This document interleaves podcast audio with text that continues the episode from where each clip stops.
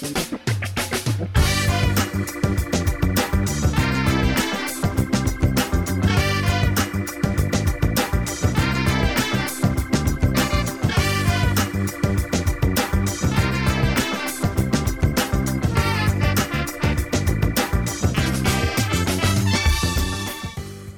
Hi there, my name is Sue Nelson, and for the next half an hour or so, we're going to be talking about all things food and drink. I don't have my fellow presenter Ollie Lloyd of Great British Chefs here today, and that is because I have spent the last three days, well, a few days ago, going around speciality and fine food fair. 700 stands. It was absolutely incredible. So we've got a speciality and fine food fair special, um, and I've got five interviews. Uh, I went round and, and interviewed people that I thought were really interesting and doing something a bit different. So you're just about to hear from uh, La Tua Pasta, uh, O'Donnell Moonshine, La Mare Estate. Dadima's and Fentimans. Um, so I'm going to take you back to Speciality and Fine Food Fair, see what you think. So we're at day three at Speciality and Fine Food Fair. I've had the most wonderful food, um, and I'm with a producer, Lucy, and Lucy's deliberately standing next to me because we're at La Tua Pasta stand. Uh, it looks fantastic, doesn't it? All the colours. It's brilliant. The colours, this art. I would say more than food.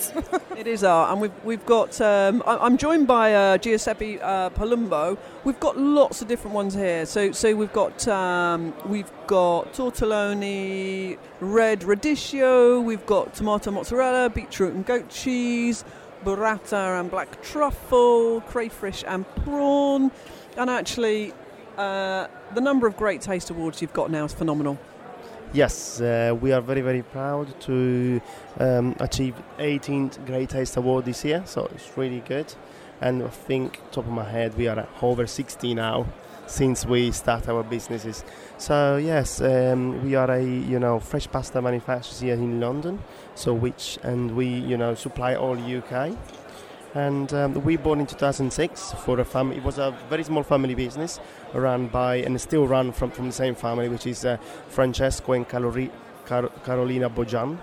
And um, yeah, they started in the small kitchen doing basically everything from the pasta to the delivery. And then, yes, the pasta, you know, became uh, popular and popular and popular. So now that, that's where we where we are now. And uh, well, I've had some of your pasta before, and and it, it's just it's just nothing like what you buy in a supermarket. So, you know, if you do buy ravioli in a supermarket, um, I'm sorry to say, this is my personal opinion. It doesn't really the, the the pasta always is a little bit plasticky. I always think it's got a horrible sheen to it.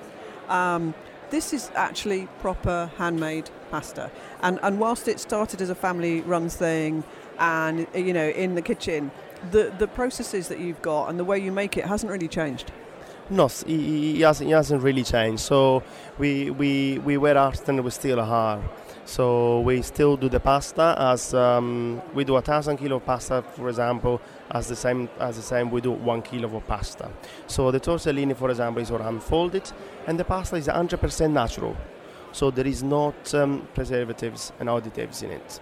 And um, also, what uh, uh, uh, one of our you know you know proud is that we keep everything natural. So we buy all the ingredients, fresh ingredients, and we made in our kitchen from the fillings to to, to, to you know with, to all the process from the raw products to the final products. And I think that's why you can manage to have so many different fillings, um, and because it's being handmade, it does mean that you, you can you can do a massive range, can't you? Because it's not like you've got one factory and you're just pulling through, you know, one sort of ingredient. This allows you to have literally dozens of different beautiful flavours. Yes, they, we can do over 200 type of products, basically, in changing colors, changing fillings, uh, from vegan to vegetarian uh, to meat, fish. So uh, yes, we, we, we, we, we are happy to, to be here and to you know to to help the customer as much as possible to give their taste. The, yes, exactly. That's what it is. Now, um, Lucy, you've been sitting here, uh, uh, well, standing here. Uh, you're very patiently. patiently. okay, so what have we got there? So we've got the uh, truffle and black olive. Black mushroom. Mushroom is mushrooms. Truffle and black mushroom. Uh, mushrooms. So I'm going to try some. Uh, they've cut in half. Uh, mm, so uh, mm, I've just been cooked. You can really smell the truffle, can't you?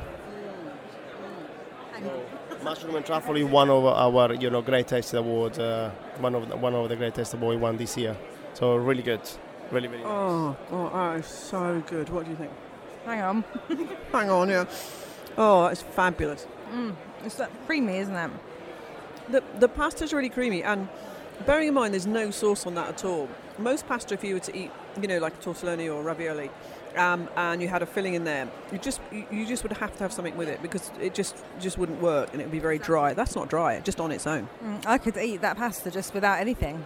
It's that tender. It's not dry. It's not starchy or anything, is it? Can I have another bit? Yeah, I'm going to have another bit as well. Mm, yeah. Um, so, how did you get involved? Because we're going to eat now because I can't talk. Yes. So, um, Giuseppe, how did you get involved in the company?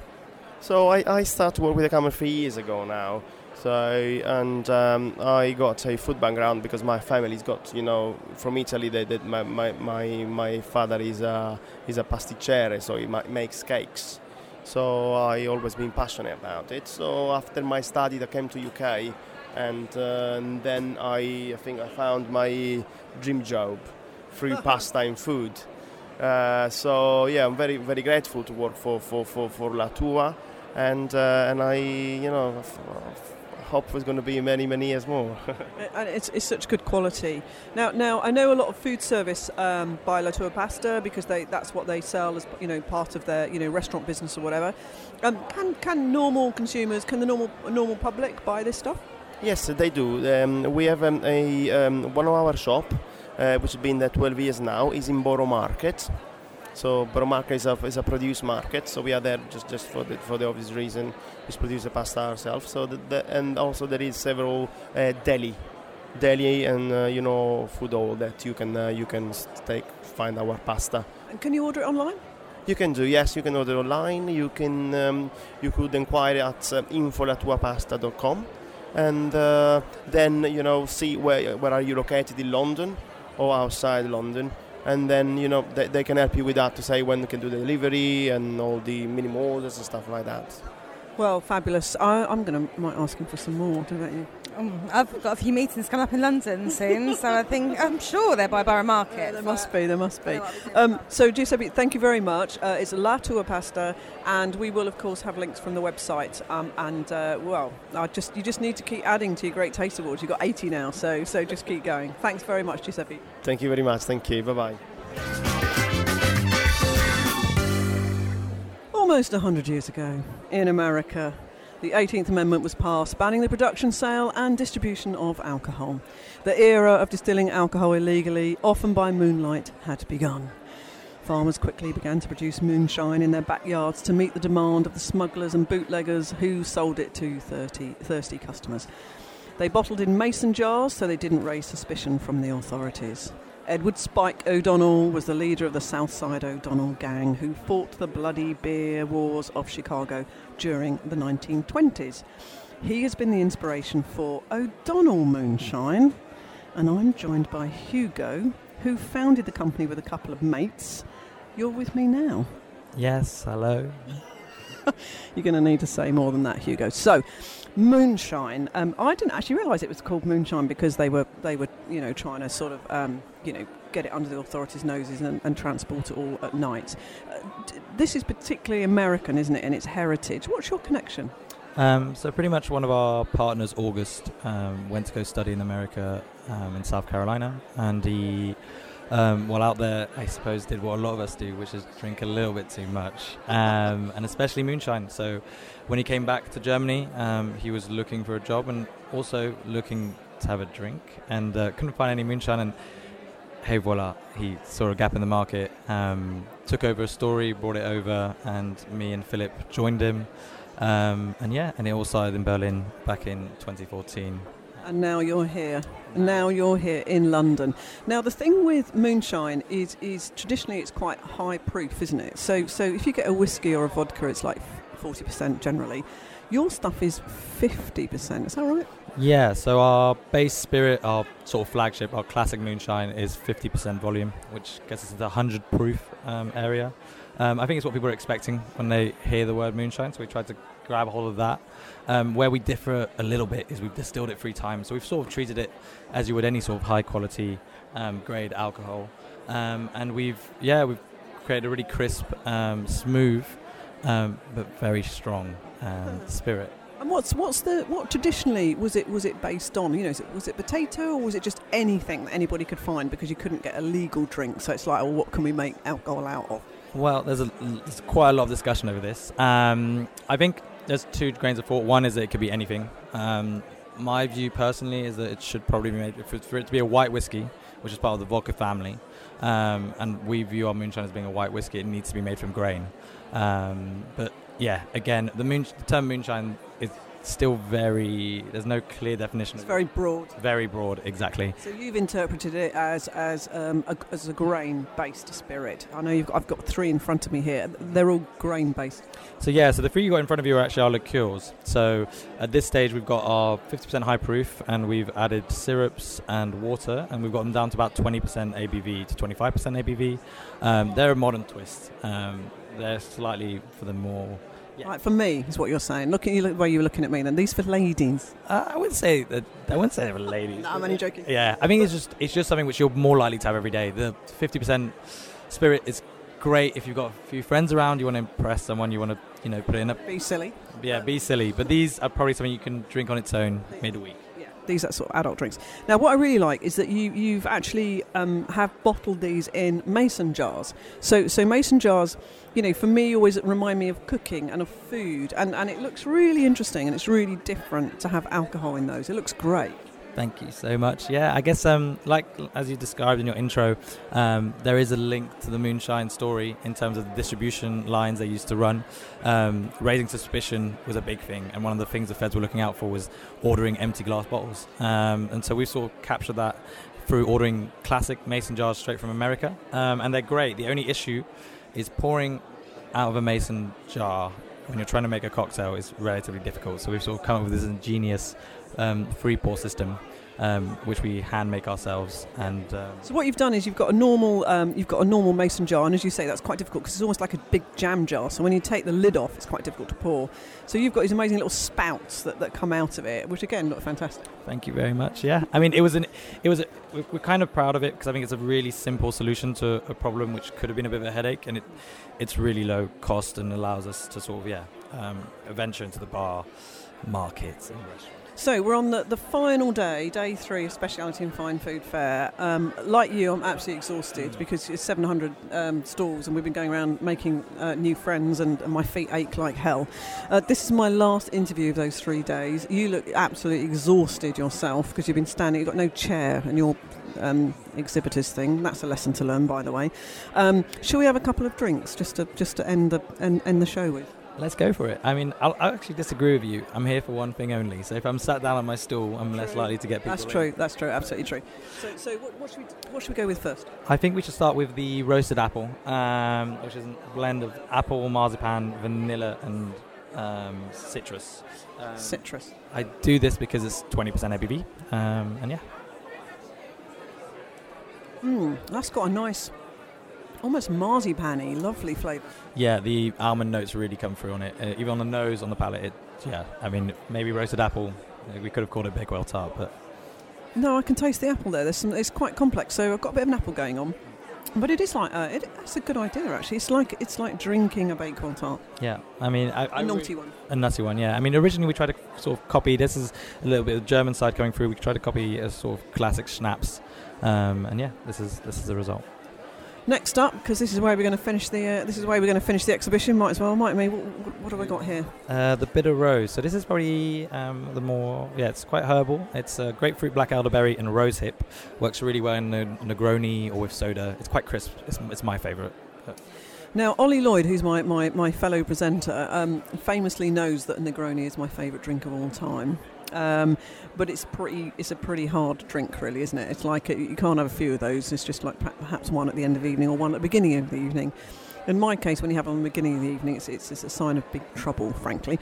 Um, so this actually sort of is Negroni. I've got a lovely warm feeling in my tummy, actually, having drunk that. Um, but it's only 25% and, and it's really fruity, but it's got that nice sour edge.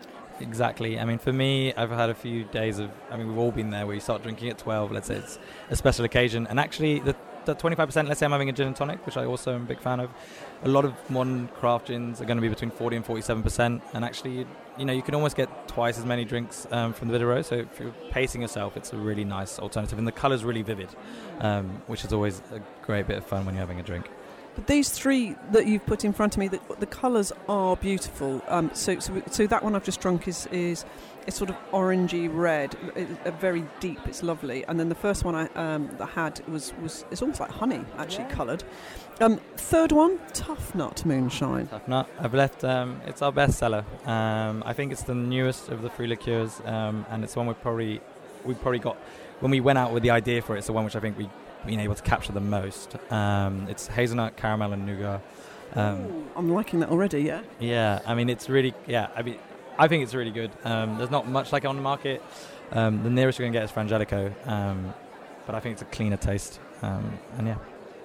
Ooh, I'm trying to think. That's cr- it's got a creaminess to it. Is that the nut? That's a nut, isn't? Yeah. I think the hazelnut really comes through on it. So when you smell it on the nose, it tastes almost like Ferrero Rocher, is what a lot of people will say. And when I try to describe it to them before they've tried it, they look at me with skepticism, like, "Oh yeah." Do you know? I'm just. I'm going to actually confirm that it does taste, taste like Ferrero Rocher. It's bizarre, not sweet, but just like those taste profiles. Yeah, a liquid Ferrero Rocher with a bit of a kick right at the end. Yeah. Anyway, I know you're exhausted, Hugo. You've had you've had a really good event here. I've, I have enjoyed the specialty fine food fair. It, it's hard when you're when you're exhibiting. It's it's hard work, but there's been some great buyers coming past, isn't there? And what I really like is that, that the people who are involved in, in this business they all do help each other and chat to each other and make you know make partnerships, which is great, isn't it? Yeah, I mean I think we're really lucky. So we're upstairs in the discovery zone, so it's a lot more smaller businesses. Some people still have a full time job and they're doing this on the side, and you get people who are really really like into the products they're making I think there are other areas where you have larger brands, and that's okay as well. But I really think this, this space around us here has been really fun. Um, and if you've never been to Speciality and Fine Food Fair, um, it's normally on uh, in September, and uh, it's uh, Olympia. And for me, the favourite place is the Discovery Zone, which is where Hugo and o- O'Donnell's Moonshine is, um, because people are really trying to do different things. So, um, so what are you going to do tonight then? Um, a bit exhausted, you're going to fall asleep. You're going to have a bit of moonshine. Uh, I'm going to pack up. I'm going to go home. I'm going to fall asleep, and I'm going to follow up on Leeds tomorrow. It's not very rock and roll. I'm really sorry. It's really nice to meet you. Thank you, Hugo. Thank you very much. Cheers. Um, I don't know if any of you have been to Jersey. I've been to Jersey a couple of times. I really, really like it, and and it uh, has become a little bit of a food mecca actually. Although I have read recently that numbers are down in terms of visitors to Jersey. Not quite sure what that is. Um, and I'm Jim, joined by Tim Crowley. Crowley. So I was going to say Crowley. I'm joined by Tim Crowley. Um, and you arrived in Jersey two decades ago, didn't you? I'm actually there 30 years now. I worked for this company for the last 20. And really, really in the food industry in Jersey, it's it's taken off quite well. Obviously, we have famous things like Jersey cows and uh, and the royal potato, and we're really the next level down from that, using those products to make new inventive um, artisan products. But but what drew you to the to the beautiful island in the first place before before you joined uh, La Mare? I think uh, hospitality. I trained in Ireland in hospitality, and at that time everybody was going to Jersey to work. So went over for a holiday, and I think if you ask every Irish person in Jersey how long did you first go for, they say a holiday, and then you never go back. So you arrived in Jersey, uh, which we say is, is, is a beautiful place and you ended up working at this sort of family-run visitor attraction that, that was there, uh, which, which, which is an estate. It's it's it's a it's a land-based thing. D- to describe it to me. Well, it's a wine estate. So first of all, it's a wine estate, and, and then we open to visitors. So I guess rather than an attraction, it's a wine estate that has a visitor centre. Um, and effectively, it's open for tourism in the summer. We have about 20,000 people who visit. More importantly, we take that one step further because our passion is products um, from the land, the terroir around us. So we lift all those products out. What can we do with uh, apples, which are very famous for Jersey's history, with Jersey royal potatoes, and with our dairy industry? And combining those into different ways, we've come up with um, over 100 products that we make. But we sell them mainly direct to customers to tourists in Jersey. We have our own shop on the high street. We have a duty free shop to resolve the problem of liquids on planes. We just move the shop airside. So, solutions like that really to listen to customers and provide solutions. The estate is, uh, is uh, one of the oldest vineyards in the UK. Um, it's the most southerly for sure. Um, it's on the same latitude as Champagne, and I didn't realise that it's on the same latitude as Champagne. Yes, North Champagne. So, and we're only 12 miles off the coast of France. So, location-wise, there's no reason. In your head, of course, we consider ourselves English politically, um, but we're actually part of France ge- geogra- geographically. So we got uh, so we got this uh, La Mare uh, uh sort of wine estate, um, and you you arrived there 20 years ago, and it was uh, it was turning over less than 200,000 a year. And, and now, I mean, I know you're, you're very modest, but actually you, you are quite well renowned for being a, a, a pretty good, you know, businessman, a really, a really sort of good businessman. And I know you've taken it now to, to more than a two million turnover. Um, and I know you're going to say it's not just you, it's uh, about the team and all that, which it is, but it is about leadership and, and looking at something like that and, and really understanding what the opportunities are and bringing out the natural, you know, the natural assets of that, of that um, sort of um, estate, isn't it? I think you look around at what you have. I grew up a farmer's uh, son, so you already have a big connection with the land. Um, when you move that on to see the opportunity that exists in the environment and the wider environment around you, you can bring that together. And of course, that's just one element. You have to then, t- an environment is one thing, but the people really make it. So uh, I guess the skill for a business leader is to uh, find the best people you can and get them to gel and work together to create something um, wonderful. I think my best years as a leader are probably when I'm um, letting other people lead, you know, uh, giving them encouragement and giving them the space to breathe and, and to get on, be creative in their own worlds. So most of our recent stuff is, is other people really surprising me and pushing the business further than I ever imagined.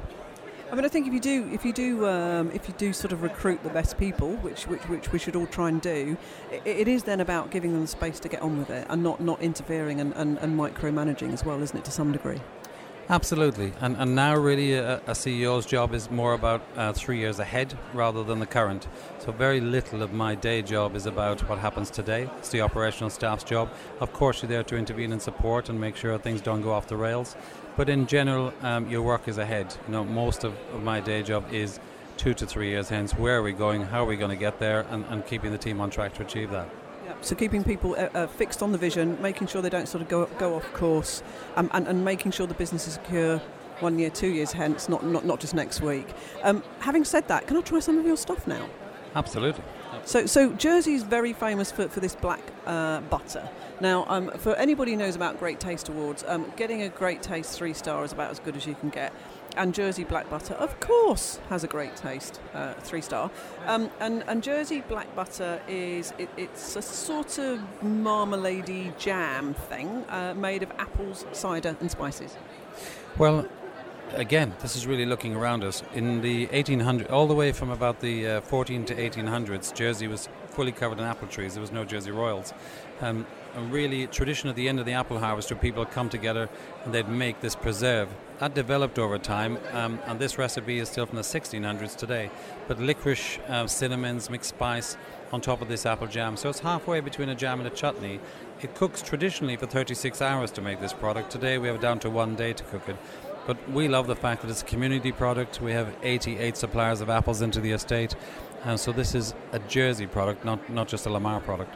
Um, it just really reminds me of Christmas. I, I, think it's that cinnamon, you know, spice and, and, and apples, um, and great on toast as well as with, with cheese, I would say. Yes, absolutely. Cheese is probably its number one um, task of being a, great product on a cheese board for strong cheese.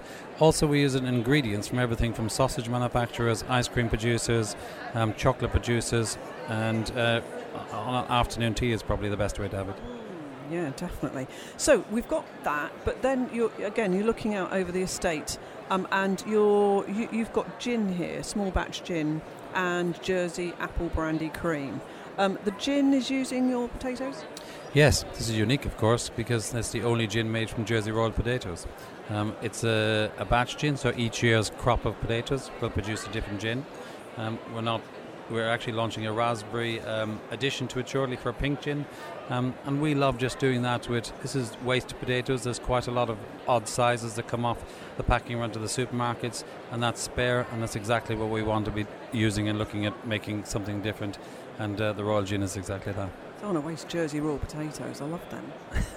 There's so 30,000 tons, I think, exported every year from Jersey. Um, there's plenty of ways for us to play with. Um, oh, particularly lovely with some great, great butter. Doesn't need anything else, does it? It doesn't. In fact, we serve this with some mint on, on top of the glass and, uh, and, a, and a small Jersey Royal potato to a cocktail stick. It's What a good idea! I've never seen gin like that. yes, of course. You got to look at the ingredients and, and match them up. So it's a lot of fun. Um, I tasted the uh, Jersey apple brandy when I was here on Sunday, which was day one speciality in fine food, and obviously we're on day three now. Um, that was absolutely delicious. Um, I I really do like apple brandy, and, and a bit underrated. People don't seem to, to, to go for that, do they?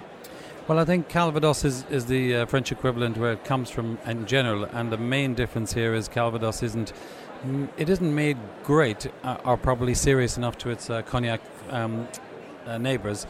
Whereas this is pretty much made in a cognac distillery. Uh, it's made in a cognac way, um, so treated very differently, and hence you end up with a much better product. It's also aged much, much longer. It's um, a minimum of six years in the bottle and up to 30 years. So we treat it like a, a cognac brandy, really.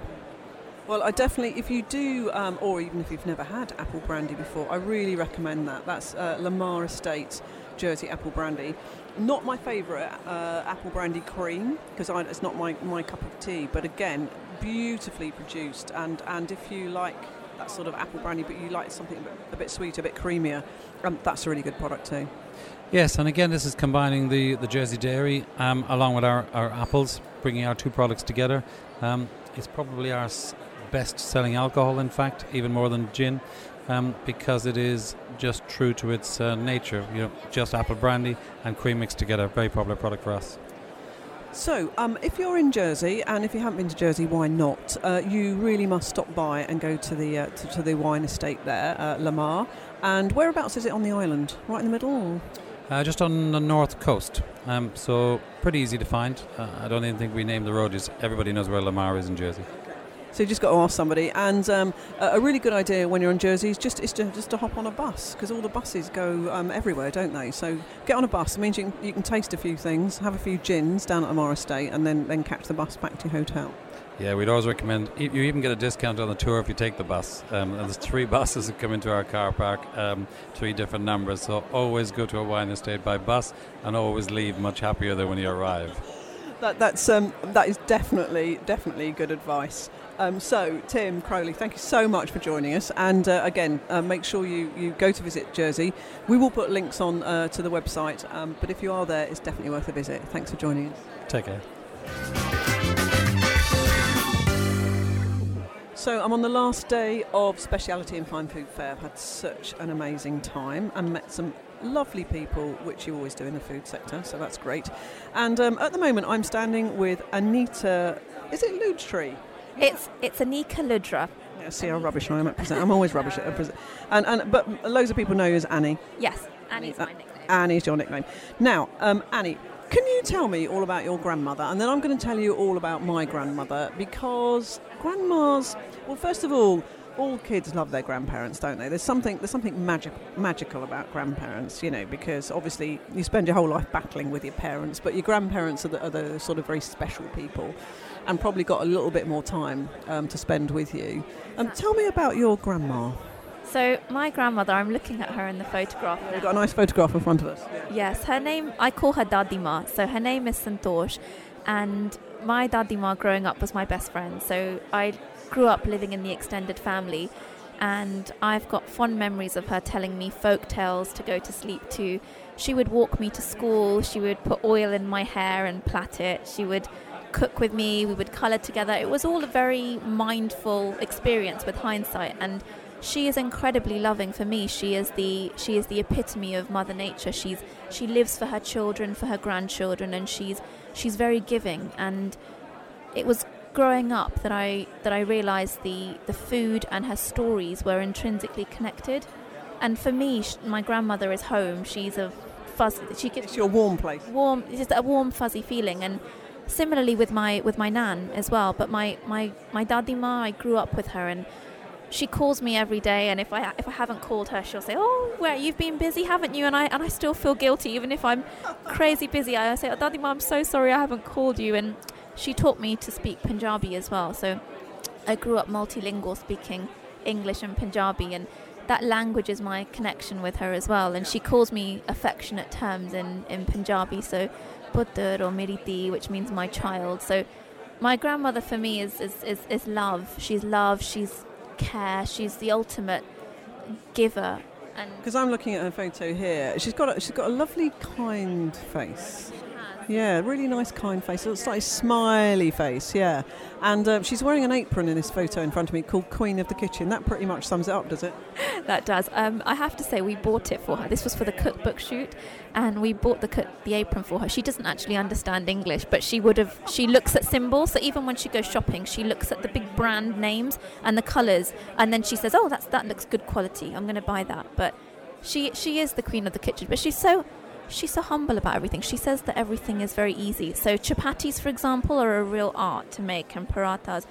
But she'll laugh and she'll say, "Oh, these are so easy. These are really easy to make. Look," and I'll, she'll make it look effortless. Yeah.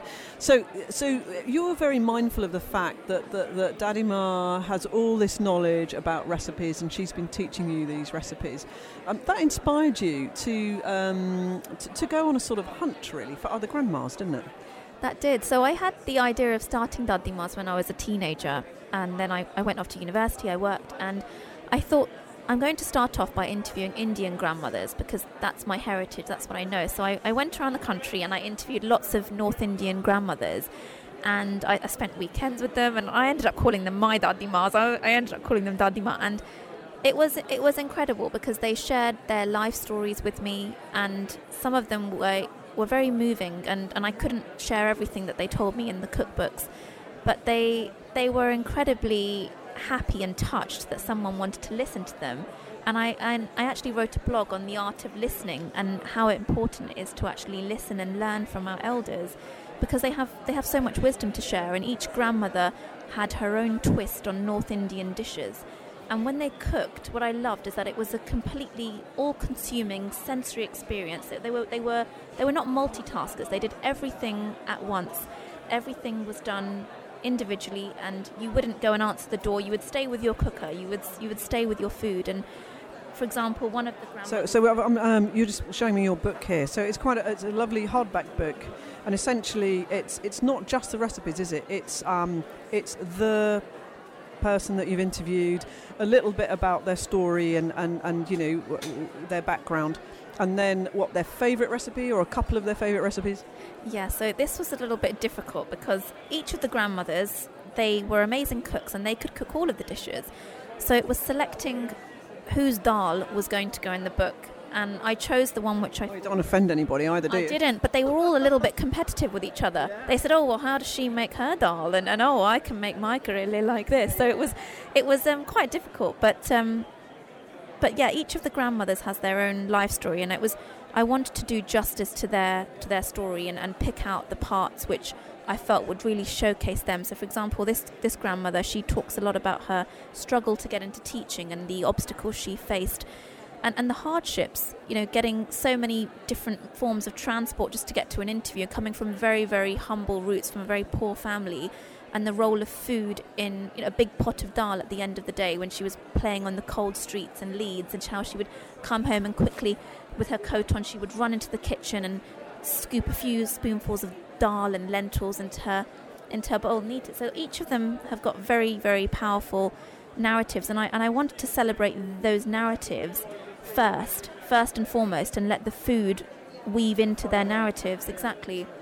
Well, we've got we've got beautiful photographs. I mean, what strikes me um, is looking at those photos as, as, as we're running through your book. We, you've got the usual food, you know, food porn, if I may say, of all the lovely recipes and all that sort of stuff. Which, and what I really like is for every recipe you got a picture because I'm, I'm still I'm, I still have to have a picture of the thing I'm Oh, yeah. cooking. I don't know why. It's ridiculous, isn't it? Um, but what strikes me is how beautiful all these women are. You know, in their own way, even though they're older. There's there's something. There is something about beauty and age, actually. I completely agree, and it's the I have to say that because I'm getting older. But no, no way. um, it's the there is there is um, so much beauty in age, and the wisdom shines through in their eyes, and, and that's what I can see. The the common denominator in all of these photographs is that there's so much so much expression and so much wisdom in their eyes, and and they they completely opened their hearts to me, and they are beautiful. And, and a lot of them, like for example, my grandmother in this photograph, she never wears makeup on a daily basis. On a daily basis, and I and I said to her, "Look, we're going to get you a bit dolled up, and you deserve it." And she's she's widowed as well, so she's very traditional in the sense that you know I don't need to get dolled up. And as grandchildren, we've always said, "You deserve to, you deserve to." And I remember doing, I remember curling her hair, and I and I booked the other grandmothers, um, you know, the ones who didn't really want to gla- get glammed up. I went to their houses in the morning because we, we visited each of the grandmothers in her own home because it, we wanted to do the cooking in situ. And for example, I remember curling Sheila's hair and, and my grandmother's hair and, and doing a bit of makeup on them and making them. spending a bit of time with them, glamming them up. Yeah. Exactly, but they didn't need. I, I was conscious of, of letting them be them because it's I, I had an ethical duty to to showcase them as they wanted to be portrayed. And Sheila, for example, in her story, I talk about how cheeky she was as a child. So I really wanted that to shine through in her. In I her think you can see that she has got a bit of a cheeky face, hasn't she? she has. And each of their pieces of advice. I mean, my grandmother, she is so to the point. I mean, to the point of being a little bit. Sometimes I'm a little bit A bit brutal. a bit brutal. I mean, if someone's put on a tad bit of weight, she she will tell you, my mum does that as well, actually.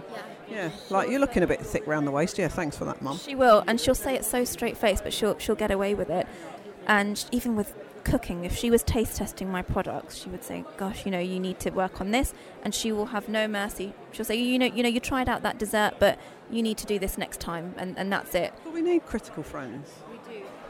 They can get away with it, grandparents, can't they? If it was your mum, you'd probably have an argument.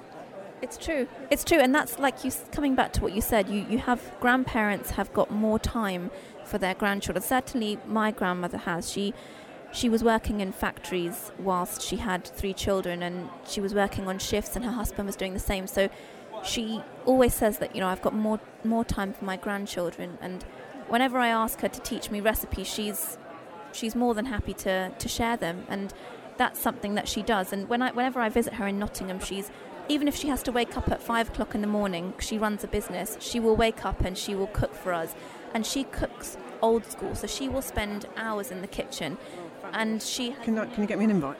of course. Yeah. Next time we're gonna gonna take you with us, Sue.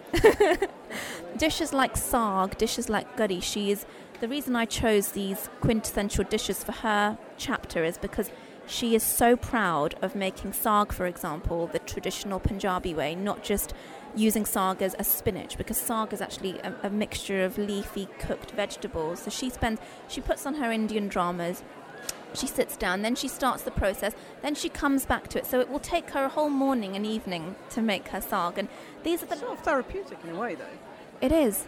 It is. It, and I see them getting completely into the zone, these grandmothers when they cook and I'm I'm watching them, but they're very they're very mindful of when I was learning from them, getting me involved in the process. So they if I ever got my notebook out at the beginning stages, they said, "Put your notepad away. You watch, watch us, and you do the cooking because you need to watch. You need to see. You need to smell. When is it done? You need to, you need to be completely consumed in it. You don't need to be writing anything down.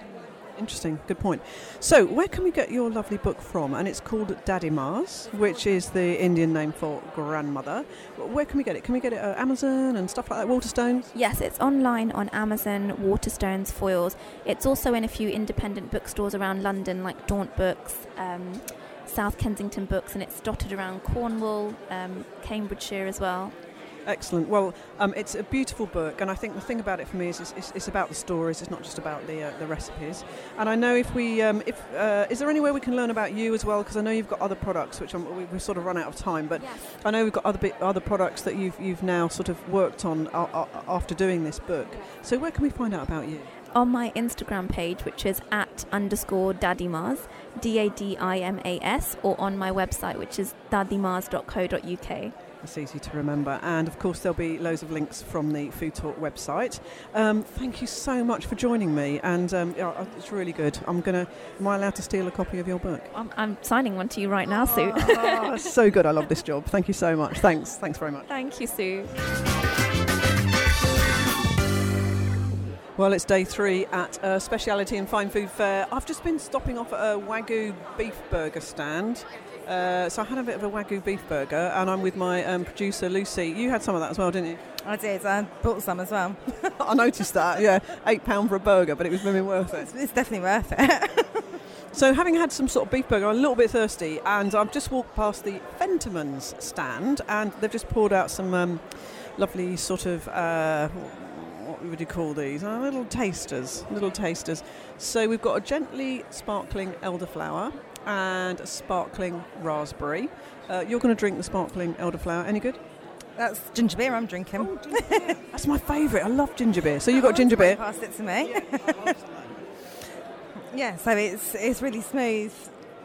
It's tasty. It's fiery, but it's not too. You know, some ginger beers are a bit too like almost fake ginger.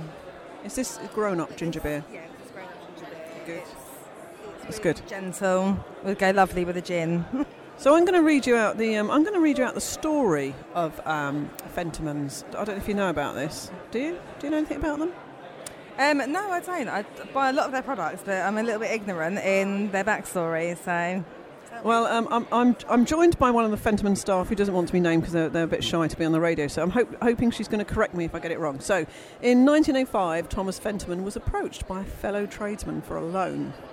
Um, a deal was struck, and a recipe for botanically brewed ginger beer was provided as security. Those were the days. um, the loan was never repaid, so Thomas became the owner of the unique recipe. And Thomas began using the re- recipe and produced the ginger beer, which he delivered door to door using a horse and cart. It was stored in handmade stone jars known affectionately as grey hens, which were now this this actually is bonkers, uh, I think, which were stamped with an image of Thomas's pet dog Fearless. So you know that famous Fentimans, you know, quite used to that Fentimans label.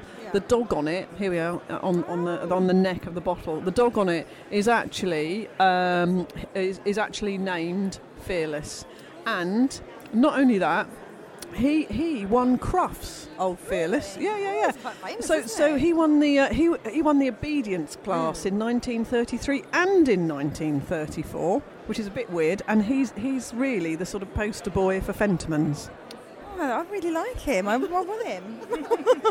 and we- you're just holding up a. Um, one of the original uh, stone hens that we used to to make Fentimans in and sell it door to door. And so that's an old-fashioned sort of like um, pottery. Uh, big jar, so like um, a demijohn, I would say, but but but made out of pottery, and and that's actually what what they originally started making it in. Is is that right? That is, that is uh, back of the horse and cart door to door. We've got all the, the photos of it all around the office building as well, so it's it's the real deal. So, a very historic brand.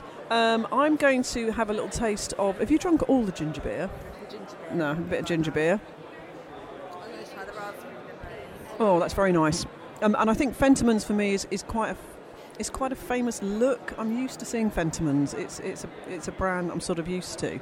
Um, so that's very good. And it looks like now they've branched out to all sorts of things. So we've got sparkling raspberry, uh, pink grapefruit tonic water, and rose lemonade.